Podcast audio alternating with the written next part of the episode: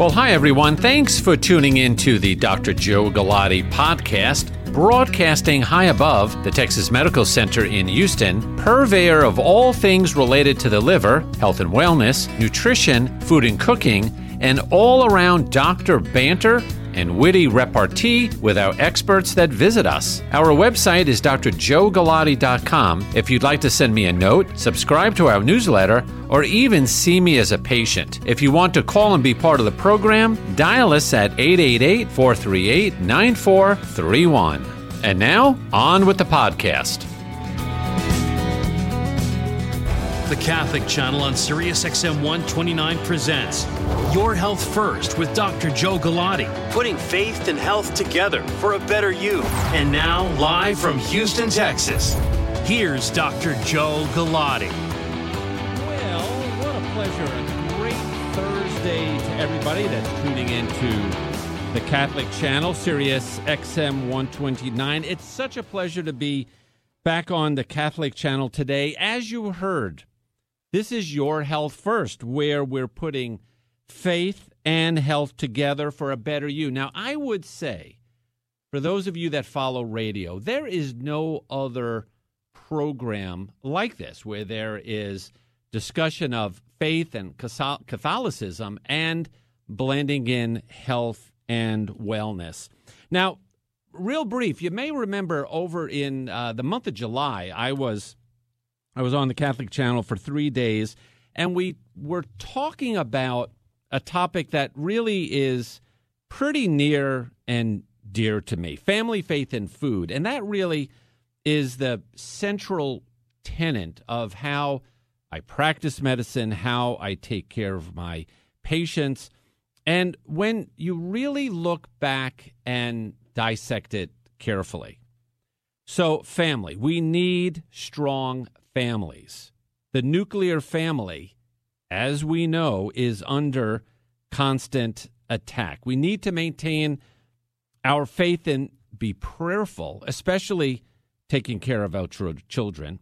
And we need to nourish ourselves, not only in the sense of nourishing our soul and our faith, but we have to eat good food to preserve health. And you know, the, my again, my philosophy is such that if you are not healthy, you have you're plagued by chronic disease, diabetes, heart disease, cancer.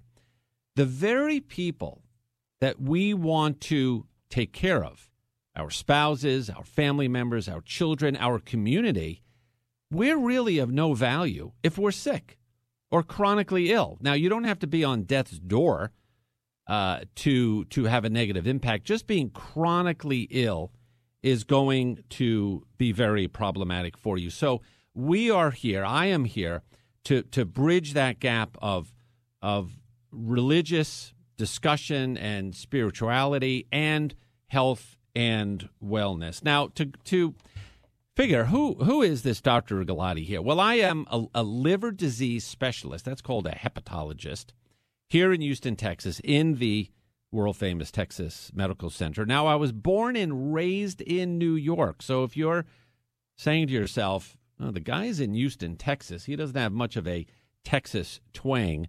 It's because I'm not from Texas. I am from New York, but I was raised on Long Island. I uh, my my religious education was through St. Raphael's Parish in East Meadow, Long Island. I went to diocesan high school, Holy Trinity High School. And since moving to Houston in 94, we've been active parishioners at St. Lawrence Catholic Church. And that is where I met two people that you are going to meet in uh, just shortly. Um, Daniel and Marie Murray. They are here to tell their story about their daughter, Zelie who has congenital heart disease, and we're going to get into that a little bit more, and the unbelievable health journey, religious journey that they have been going through with her and all of her trials and tribulations. It is an amazing story to hear. Now, for me as a practicing physician, I, I head up the liver transplant program at Houston Methodist Hospital here in uh, the medical center. And truly, taking care of these sick patients with liver disease, my faith is challenged every single day. But I, I absolutely love it. Now, outside of patient care and research, education is the cornerstone of what I believe in. At every opportunity, we want to educate and inspire our patients and their families. And we do this through radio. I've been on the radio since 2003 here in Houston with Your Health First. We want you to be better consumers of health care. And so, as I had said earlier, we want to stay healthy so that we can care for our families and our community. And uh, at the end of the day, that is what I would like all of you to take away from that. Also on the program coming up in just a minute is Dr. Wayne Franklin calling in from Phoenix Children's Hospital. He is an expert in congenital heart disease, and he's going to set the table for what we're going to be talking about later. Now, to get in touch with me, easiest way, drjoegalati.com. drjoegalati.com is my website. Sign up for our newsletter. It is right there on the homepage and all the other things that we do with our patients and services we offer are available on drjoegalati.com. All right, so without further ado, let us get Dr. Wayne Franklin on the line. Dr. Franklin, are you there? Okay. So uh, we're going to get Dr. Franklin in uh, a moment here. Now, when you look at and talk about congenital heart disease, what is congenital heart disease? So it is a defect in the formation or development of the heart in utero as as the child is forming in the mother's womb. And there are a wide range of different congenital heart defects and and most would classify them as non-critical or critical. Now the non-critical can in many cases be managed by medical therapy, some minor procedures, but the more critical cases like we're talking about with Zelie shortly, um, that requires surgery, and it's far more complicated, and the stakes are higher for survival and and and really trying to attain a normal normal lifestyle and normal quality of life. And the statistics on congenital heart disease, you may you may not have realized that roughly one percent, or about forty thousand births per year, in the U.S. would be classified as having congenital heart disease. Now, uh, about one in four babies, one in four with congenital heart disease, have a critical disorder, which is certainly the, the more serious uh, version of that. Uh, infants with the critical kind generally need surgery or other procedures in the first years of life, if not in the first days to weeks. Uh, so that is um, that is um, very very important to realize. And in 2010, which is a while ago, over two million infants, children, adolescents, and adults were living with congenital heart disease. So what does that tell you? A lot of these individuals are living and leading a a normal uh, a normal life after the diagnosis of congenital heart disease. So that is encouraging. We'll wait uh, for Dr. Franklin to get on. You know, I'm I'm wondering if uh, if we try to call him on his cell phone, that might be that might be something we can um, we can try. But again, we are waiting for Dr. Franklin. I have in the studio here. We'll we'll we'll jump to the Murrays right now, real real quick. Uh, Daniel and Marie Murray, and I must say, for full transparency, I've known Daniel since he was a a young boy in the neighborhood playing little league at church. Uh, Daniel, I'm so happy you're here to to tell your story. That's right. Thanks, Dirk. Thanks, Dr. Galati. Thanks so much for having us. And uh, Marie, his lovely wife who is with child number three. Uh, when, when's your when's your due date? We're due on December 1st with our third girl. That is amazing. So, what I would say is, Daniel, um, uh, a, a side story here, in addition to to Zelie's story, is um, you had a sister with the same hypoplastic left heart syndrome. Uh, tell us tell us about that. Certainly, yes, and hypoplastic left heart syndrome. Um, that is essentially missing one of the four hearts, four chambers of the heart, and we, when we got the diagnosis for Zelie, unfortunately, it, it hit really close to home because we'd had that experience, and I was only three years old at the Yeah. time That's young. when my baby sister Lindsay was born. Um, so I don't remember much of it other than being with my grandparents. Um, but at that time, it was not diagnosed prenatally, and they noticed very quickly afterwards that she was blue, not getting enough oxygen to her body. Rushed her to Texas Children's here in Houston, where they sat down with my parents and, and told them that there were not very many options. This was 1995. Right. Which almost seems ancient from a medical technology standpoint. That's right. And so they ultimately decided it would be best to take Lindsay home, and she lived with us for 12 days there in Missouri City before she died. Yeah. Now, now, Marie, as you're dating Daniel and you're you're hearing, of course, this story, did anything go through your head to say, you know what? Uh, this may be a problem for us. Did that ever cross your mind, or did you guys ever have that conversation? No, I mean, I remember learning about Lindsay early on and just being so touched because their family's done such a beautiful job of honoring her life. And Right. I mean, they go visit her every year on her birthday. They go Sure. visit her headstone and have balloons, and it's just it's a beautiful way of honoring her life and remembering her. She's still very much part of the family. Yeah. Um, but I remember just being so touched by that story, but never once did I think there was any genetic link, or it just didn't even occur to me that that could be something that would happen again. It seems so rare. Right. I wanted to add that we, we used to have a tradition of tying off a cupcake to the balloons um, until one year with a, a little incident with the power lines, and we uh, no more treats on the balloons. Yeah.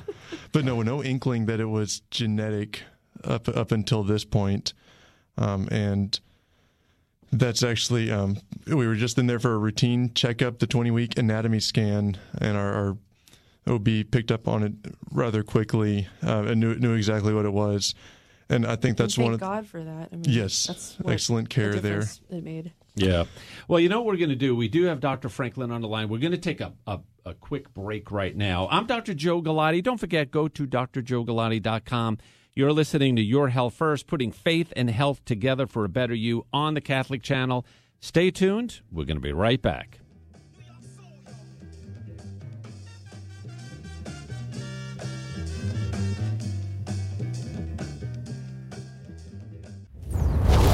Welcome back to Your Health First, putting faith and health together for a better you with Dr. Joe Galati on the Catholic Channel, Sirius XM 129. Well, a good Thursday afternoon to everybody. Thanks so much for tuning in to the Catholic Channel today. I'm Dr. Joe Galati. In the studio with me is Daniel and Marie Murray. And on the phone, finally, you know, you have to love live radio to, to deal with this, is Dr. Wayne Franklin. He is the co director of the Heart Center at Phoenix Children's Hospital. He is an expert in adult and pediatric congenital heart disease. Dr. Franklin, I could now say welcome to the program. Hi, Joe. Thanks so much for having me. Sorry about the technical difficulties. I gave you my nurse's number because Ah. I give that out a lot more than my own phone line, so that's Yeah. my fault on that one. All right. Well, if she wants to hop on and say hi, we'll we'll talk to her too. There so, you go. Um, so Wayne, uh, we are talking today about congenital heart disease, and there's really nobody better than than you to give the audience today an overview. So, in in a nutshell, what is your background in congenital heart disease?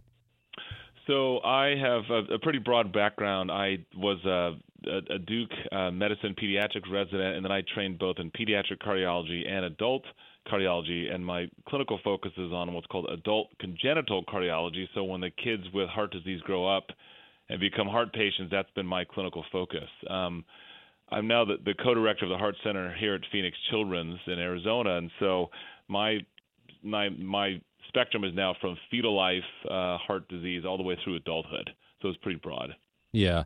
Now, for for people that are listening today, and maybe for the first time, they're hearing a discussion of congenital heart disease, and they may be sitting, well, am I at risk for um, congenital heart disease, or is uh, my uh, expecting wife or my daughter? Eh, what what causes congenital heart disease? Yeah, well, it's a great question, Joe. You know, the the first thing is really it's it's really a birth defect. Um, you know, uh-huh. congenital means by definition present at birth, and so it's actually the most common birth defect, affecting about eight out of a thousand live births. And so it's more it's the most common birth defect, more common than Down syndrome, more common uh-huh. than club foot or cleft palate. So um, you know, we I see a lot of it, but it's pretty common. And so are people at risk for it? Yes, they are, but um, a lot of it will be diagnosed either in utero in the womb or, or shortly after birth. Some patients, as you know, get to adulthood and you know don't get picked up and don't present and have symptoms or anything. So some a small percentage lasts into adulthood, but most of it's picked up in childhood. Yeah. Now with technology, be it uh, laboratory or mostly imaging, I would think, X-rays and ultrasound. How how has this whole landscape in the the past twenty years changed for you and your colleagues in trying to diagnose, manage, and treat and get these uh, young people back to a functional status? Yeah, well, the other thing that just came through the past few years has been the congenital heart disease screen. So any baby born in a hospital, we check their oxygen before they leave, and that's a good screening tool as well. Um, and then many patients, if they're pregnant, the women are getting uh, sonograms, and so that's a good screening tool to detect it even in utero. And if they if the OB finds an abnormality in the heart, you know, three chambers instead of four, or a narrowed valve or something, uh, they can then send them for a full fetal echocardiogram while the mom is still pregnant. Um, we do have some great imaging as well in the sort of postnatal life. So after the kids are born, we can look with um, an echocardiogram an ultrasound, and even do uh, an MRI now uh, on these patients, and that that's really great. It lets us do a, a very good sort of 3D picture of, of everything uh, with the cardiovascular system. So that's a great tool these days. Yeah, really. Now, similar to the patient population I deal with uh, with chronic liver disease, it's a very sick group of uh, individuals. It's the the emotional roller coaster that our patients and their families are on is is uh, quite taxing for for all of us, and certainly for you dealing with parents and dealing with the children that are in, in many times gravely ill. And you know, there's a, a, a, saying from the Bible in, in Matthew, and whatever you ask in prayer, you will receive if you have faith. For for these families that you're working with, and your whole team, and the um, pastoral support that is is at the hospital and chaplains and whatnot. How do you talk to these patients and address all of these challenges from a a faith standpoint and an emotional standpoint? Yeah, you know that's a great question because it's really hard. You know, a lot of times these are these are new parents. These are parents that just had a baby, maybe for the first time, and right. You know, they're supposed to be such a joyous occasion, and they get this really terrible diagnosis. So we do offer counseling, um, um, religious counseling. We have pastors, we have chaplains, and I think it's really important. Um, sometimes we we pray with families. Sometimes ask, families ask us to do that. I think that's very important. I think faith is extremely important with coping with these patients and families, sure. but also really trying to get the best outcome. I know families do a lot of that. You know, a lot of these kids, as you know, will need surgery. Right. So, you know, sending your your newborn beautiful baby for surgery is a really tough thing to do for for parents. And so we counsel them and we we talk with them. But I think those are a lot of the things we try to offer them, especially since you said, like you said, it's a very stressful time. Oh, oh, it is. Now, one one question, and again, this is this is for those listening that have, let's just say, young children, maybe school age children. And how many cases or what are some of the symptoms that a parent that's listening today or a grandparent will say, look, you know, my my 7-year-old is just he should be able to run and play soccer a little better than this. He's he's the one kid that's huffing and puffing at the end of the field. Uh, are there certain symptoms or signs that parents uh, should be alert to and not simply ignore it as oh my kid's out of shape uh, what what's the what's the word because again you want to get these these kids in early to get checked out whether it's a Yeah. real problem or not Yeah, well, hopefully, um, with good um, sort of primary care or, or pediatrics, the, you know, some of these can be detected with a with a murmur. So some do cause a murmur, but but but many don't. And so some of the symptoms we sort of ask for screening questions is just like you said, can your child keep up with the other children? Okay. Uh, do they have to stop early because of chest pain or shortness of breath? Do they just feel fatigued or tired? Um, Do they have color changes? uh, particularly blue colors. I mean, it's kind of normal sometimes to have some some oral uh, blue discoloration to the lips in some a newborn, but it shouldn't be prolonged. Um, Right. And then other things too, like if if the patients have really funny heartbeats, like they kind of feel like there's a butterfly in their chest for palpitations, it may be an indication that there's an arrhythmia going on as well. So I think those are some subtle things that uh, we have to ask for. You know, chest pain is a big one. Um, Right. You know, mo- honestly, most chest pain in, in children is actually not cardiac. Uh, Uh-huh. But yeah, sometimes it can be, and so so those are some subtle things we ask. But we we certainly have to put the whole picture together, kind of see what the child is doing, see what the symptoms are, and then and then when appropriate, we can get the proper testing.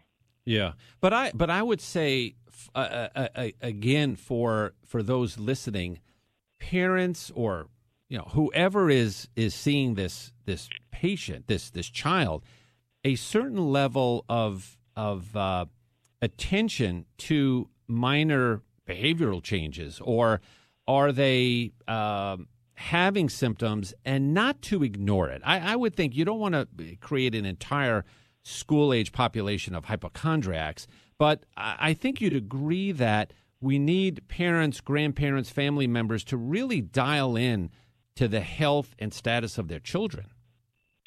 For sure, exactly. And again, we don't want to put too much onus on the parents to say, okay, that that's an important symptom and that's not, Right. Because that's really difficult, you know. And so, what we try to do is we try to definitely have a good connection with their pediatrician and and educate them, and then and then you know community awareness as well. Tell the parents, you know, what to um, what to expect or what things to look for. That that you know n- no symptom is too subtle, and you know if it, keep- it especially Joe is if it's a new symptoms like you said, they used to be able to play a full soccer game, and now they get tired after five or ten minutes. You know something has changed, something's different. Those are clear signs that maybe something is going on and should be checked out. Absolutely. Last last question, Wayne, for you, and Yeah. I'm going a little off topic with regard to heart disease, childhood obesity, and what you're seeing from a heart standpoint, realizing that some of the challenges that these young people are having today as a 10 year old, a 12 year old, is going to be a far bigger problem from a cardiovascular standpoint when they're 25 years old. What's your sense on that? And what's the message for those listening today to really take away?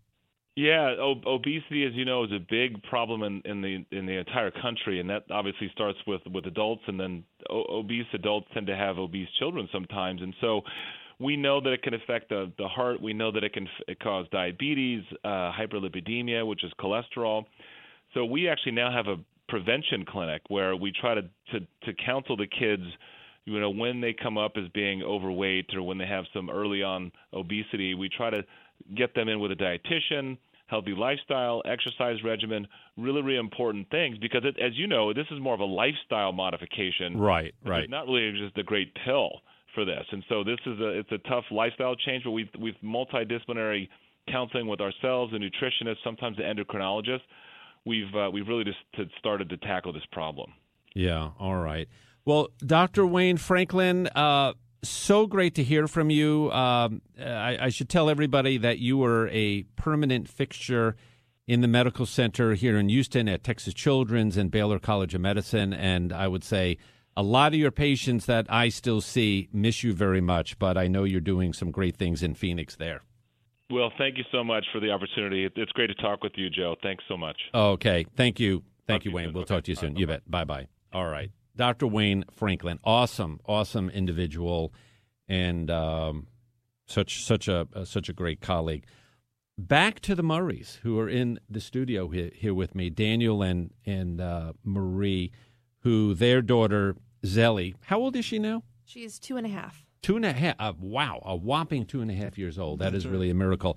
Marie, if if you can for the audience, give everybody a thumbnail timeline on the that first year um, where she was at Texas Children's from birth. Uh, she was in about seven or so. Yeah, 202 days. 202 days. This is a mother that counted every day. Mm-hmm. Uh, and and to really set this up for the faith stress test, I would say that this put you and your family through. Sure. It's hard to get in a, a thumbnail, but I'll do my best. Um, like you said, she was diagnosed in utero at my 20 week anatomy scan. They saw something wrong and we got referred out and had one of those fetal echocardiograms that right. Dr. Franklin talked about.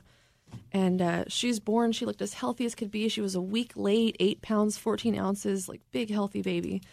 Uh, but right away got hooked up to IVs. I mean, they took her right away and, and just started working on her right off the bat and she had her first open heart surgery at six days old. Wow. Huge 14 hour long surgery, um, just absolutely huge, and had a really, really difficult recovery from that. She was on a ventilator for about a month following that, which is not the norm. Her little heart just had a, a real hard time um, getting used to its new setup and kind of bouncing back from that. So, difficult recovery. Um, she had a couple issues with uh, going into septic shock, having acute respiratory distress, having to get emergently intubated again, and it was all just overall due to her heart not being strong enough to tolerate different things. Yeah. So different stressors. Um, now you know when I when I look at this yeah. timeline, I I say to myself, you had a lead time of nearly five months mm-hmm. to complete the pregnancy, and it's it's almost as if you had five months to think about what this was going to be like for Zelie and for yourselves. Right. Daniel, uh, from a faith standpoint, what what were you thinking, and what did what did you do? That's right. Yeah, there's an initial shock certainly with the diagnosis, but as the time progressed, we realized what was coming up, and we had the experts at Texas Children's. They did great care, and they, gave us the prognosis. And they said, "Hey, it's a with the kids who were born today with this.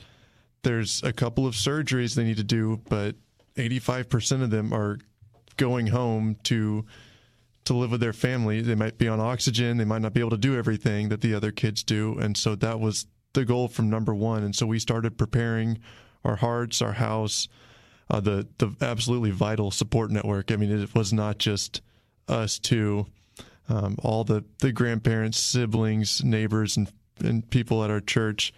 Um, the the meal train, for example. Yeah. oh, I mean, how how long did that last? Seven months of food from neighbors and friends. Seven straight months of. We, I don't think I cooked. It's high quality the too. They put some love into it. Yeah. yeah. Well, that's a little Texas hospitality. that's right. Yeah.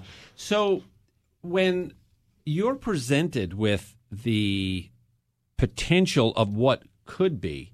What were the options that they laid out for you? Again, five months before the baby's even born. Yeah. Well, at the anatomy scan, they, I mean, the first thing they said was, um, we've, you can terminate the pregnancy because right. that's, that was an option at that time. Um, they said you can go forward with the pregnancy and go home on hospice, or go forward with the pregnancy and do these three stages of surgeries. And I didn't mention that thumbnail that she she had her second surgery at 14 weeks old, and she'll have a third surgery around age four. Right. So those are the three stages of surgery, and that's that's the route we chose, choosing to have hope and and believe that there was a chance for her. Yeah. And so there was always the mention of options. Like people would phrase it that way, like, "Oh, well, you do have options," and then they wanted to do the uh, another blood test where they've actually put a needle into the baby Oh, the amniocentesis. in utero to, to test. And we said, well, what does this tell you? They said, well, just to make sure she doesn't have Down, so you know what your options are. Is what we kept hearing. So so translate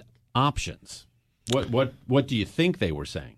I think they were saying you could terminate the pregnancy, get Right. an abortion. Just to Yeah. read between the lines, yeah, Yeah. but that there's a certain number of weeks in where you need to make that decision. Yeah. But we quickly told them that that wasn't what we were wanting to do, and um, just none of those extra tests were going to change anything. So we Yeah. just powered forward and Uh, the o- the only ourselves out. option was to get to the the delivery date and really Mm-hmm. go from there. You, you know, getting getting back to your uh, Daniel, your sister's story. How did your your parents react to this, and Mm. how did they?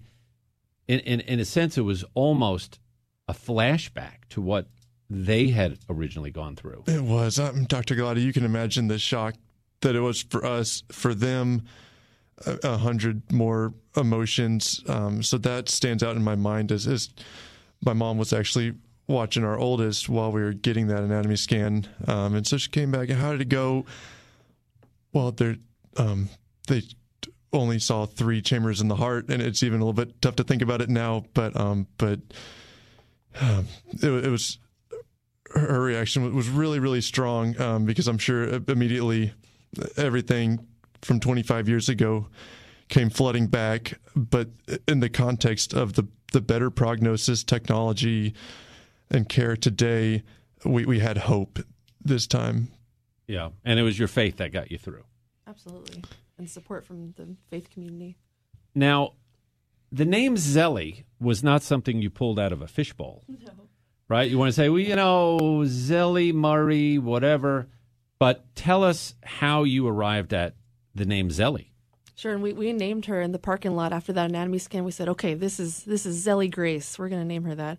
Um, so Zelie is named after Saint Zelie Martin, and she and Saint Louis Martin. They were canonized saints in 2015. They are the parents of Saint Therese of Lisieux, the Little Flower, um, child of Jesus. So they're her parents. They're incredible people, very ordinary people, but people of great faith. And Saint Zelie herself, just really vivacious. Um, she was a businesswoman. She worked hard, had a lot of losses and suffered a lot, but had an incredibly strong faith through it. So we thought this is this is going to be a strong baby. We need someone with some some fire behind her name and, And she's a good spunky. intercessor. Yes. She's sarcastic. Hundreds of her letters exist today, and you can read Really? those translate into English. And she, um, She's feisty. It'll change your perception of oh, a saint is a you know very quiet and cloistered. No, she.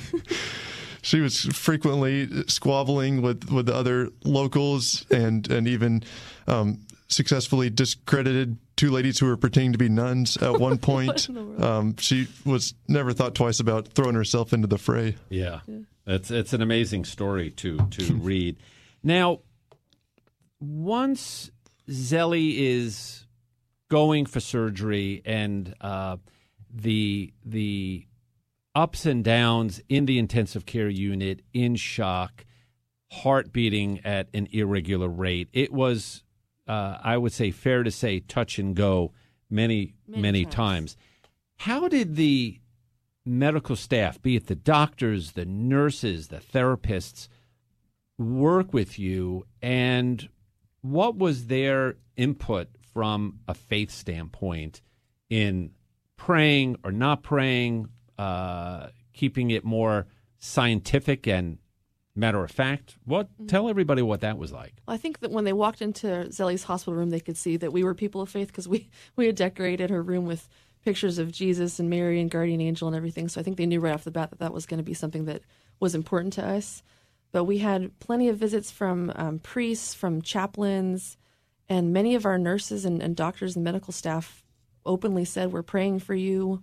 We're praying for Zelie. It is, and I think that these are just to be in this profession, like like you, the medical profession, with these tough stories. So many of the nurses and doctors were were really religious, and once they saw the prayer cards and rosaries, then they knew they weren't in any any hot water just to open up about that with Right. us and, and talk about their faith.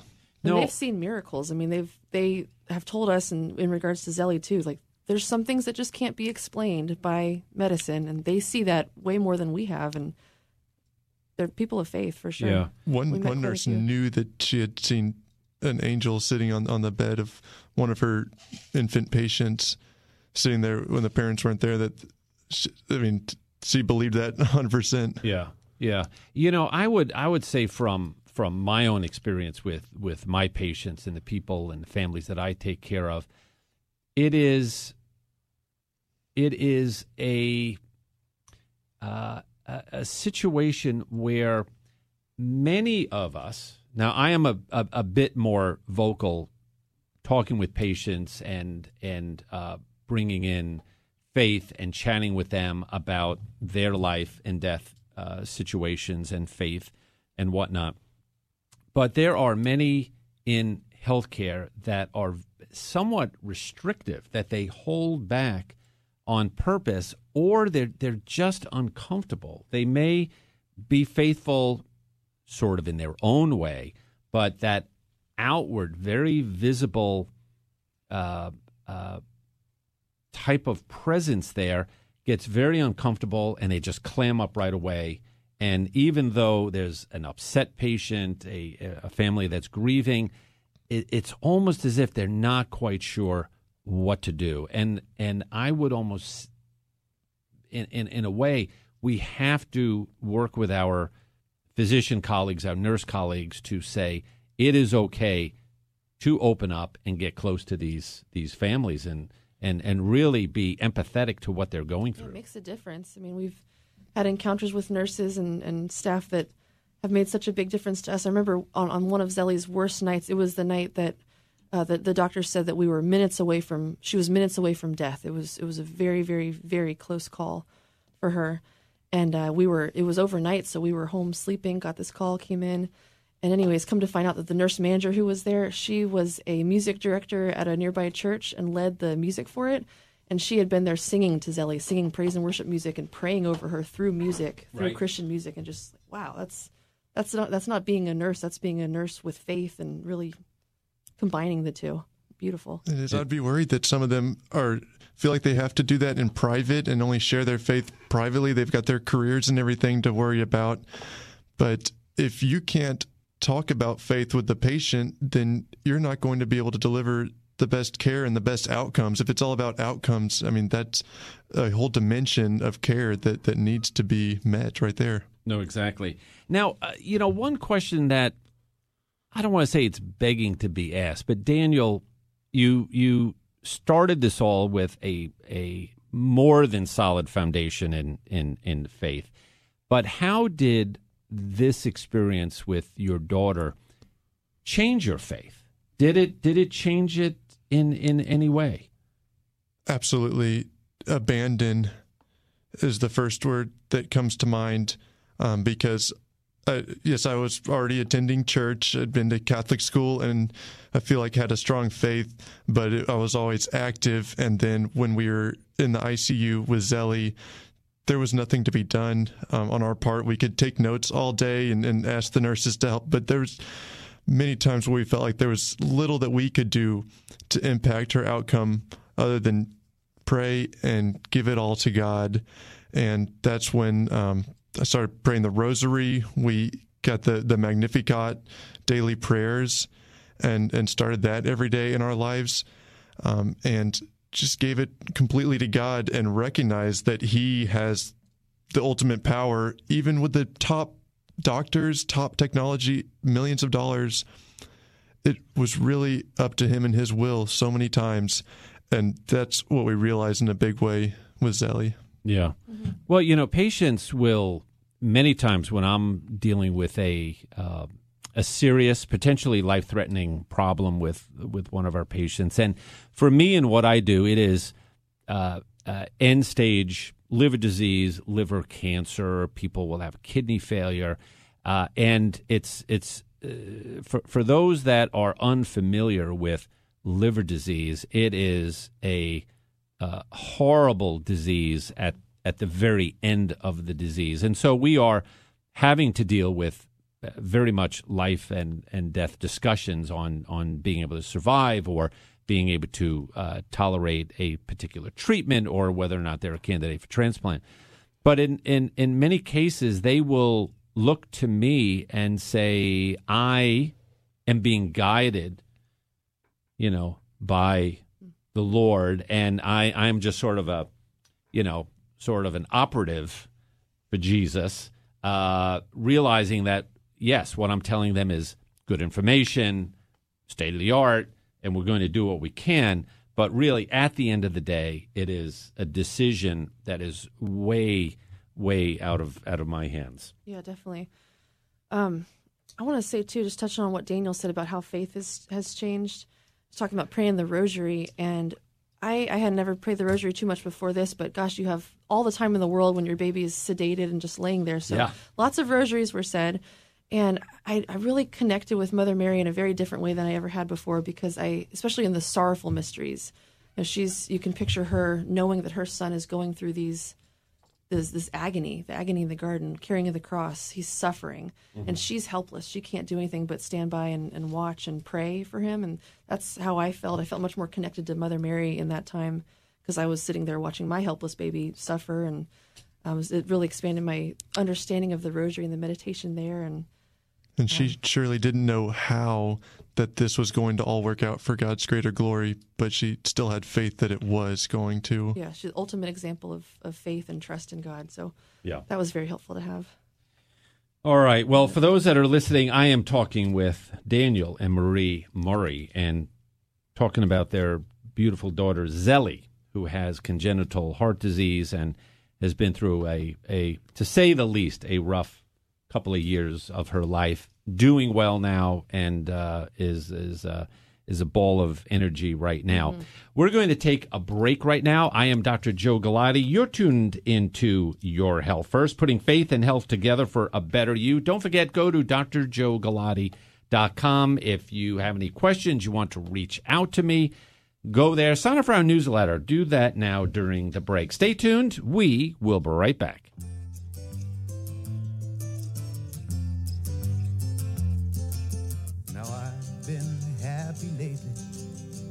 Thinking about the good things to come. Welcome back to Your Health First, putting faith and health together for a better you with Dr. Joe Galati on the Catholic Channel, Sirius XM 129. Well, I sure hope you're all having a great Thursday. I am. Anytime I am on the radio, I am happy. I am super happy when I'm on the radio. To get in touch with me, simplest thing, drjoegalati.com. You could sign up for our newsletter. You could send me a message. And I would certainly say we need your feedback on the program and the topics, what other topics you'd like to hear about. So if you go to drjoegalati.com, you can certainly send me a message and uh, learn about what we do and connect with us on social media and just be part of the discussion. Now, with the program by name, Your Health First, we want to put your health first. We want you to think about your health. So we will, from time to time, I will show up here on the Catholic channel, channel 129. And when there is an appropriate topic or subject, we'll be back. Also, if you're a regular listener to the channel, during the week, I have brief one minute health summaries that, that run through the day, just trying to jog your memory to think about a topic or a little uh, pearl that you can listen, learn, incorporate it, and make it actionable within your own life. And a little fact the month of October is Breast Cancer Awareness Month. And so we do want you to think about breast cancer. If you're due for a mammogram, get it this month. Now, the American Cancer Society uh, has a lot of information on their website. You can go there and learn about breast cancer. But the key thing with any disease that we talk about, be it diabetes, uh, heart disease, congenital heart disease, as we're talking about here, liver disease, It is understanding whether or not you are at a particular risk for a disease. So if you're at risk for a disease, be it there's something that you do, an occupation, a certain other habit that you have, uh, or in your family, you have a family history of a certain condition, you need to be doubly aware and make sure that you're getting screened. Okay, so that is the message. And really, all of us that work on your health first is to really have you think about your health and, and not take it for granted. That is the absolute last thing we want you to do. So, as I was saying earlier in the studio here today, a great pleasure. Daniel and Marie Murray talking about their daughter Zelie, who has hypoplastic Left. heart syndrome, which essentially left on its own as a congenital defect uh, would be fatal. But with surgery, medical know how, they have, um, um, uh, she has done very well. The road is not totally clear. She still has a, a, another surgery in the near future, but she really has done very, very well. And the notion of having them here today on the Catholic Channel is to talk about their faith, the challenges their faith had, and the lessons to learn. So, for everybody, everybody tuned in today, you may not have a sick child that has serious heart disease. You may be dealing with some other kind of a problem kidney disease, addiction, alcoholism, cancer, whatever it may be. So, we want the Murrays here to uh, serve as an example of how to channel your faith. So, Daniel, um, sort of along the same lines, is there any way to prepare from a faith standpoint for what you and Marie have gone through? Thanks, Dr. Galati, and thanks so much for this opportunity to to share our story and talk with others about her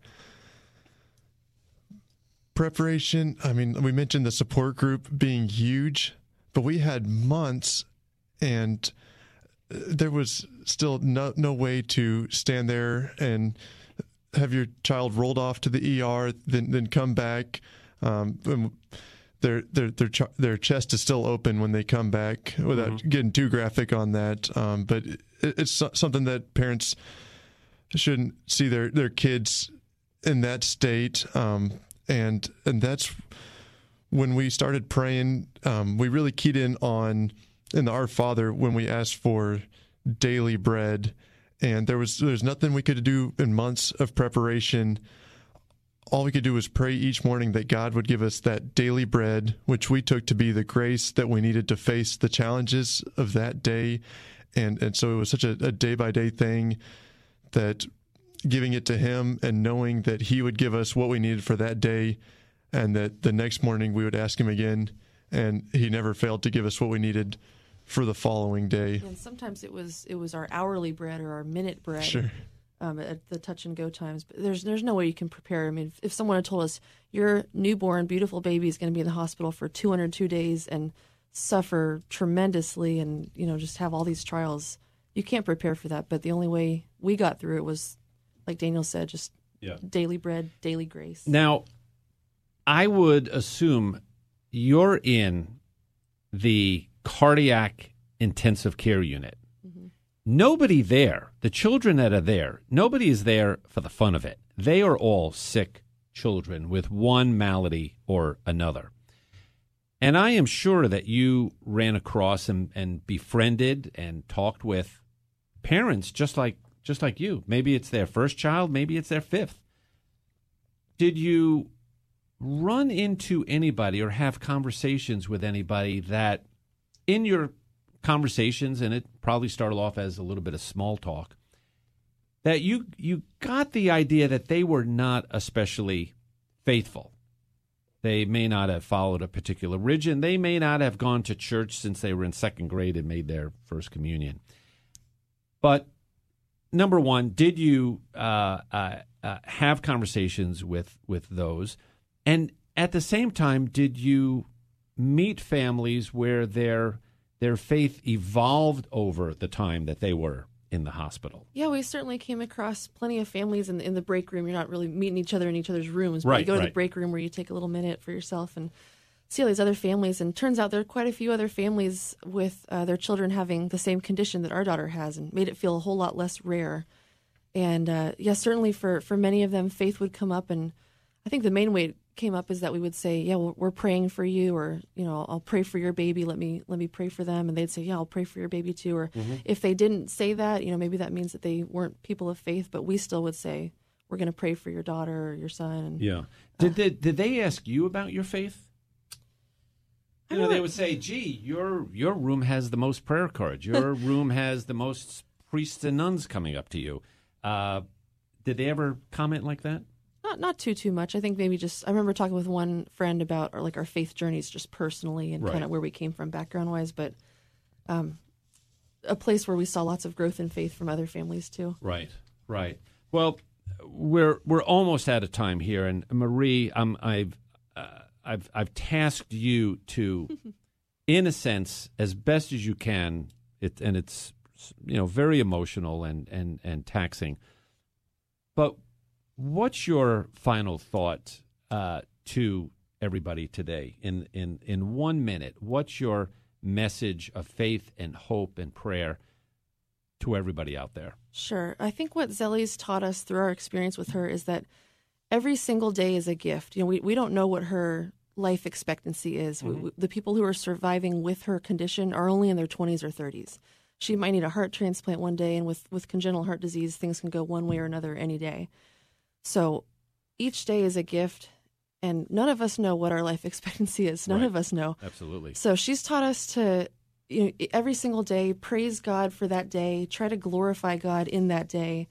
Don't hold grudges. You know, for, forgive one another, and just we f- we're able to find joy in simple things that otherwise we might have been anxious about, or um, you know, let let things get to us. But every single day we get to see Zelie do something. When she learned how to eat, when she learned how to walk, you know, she's 18 months old and finally learned how to walk. She took her, she got her G tube taken out when she was 20 months old.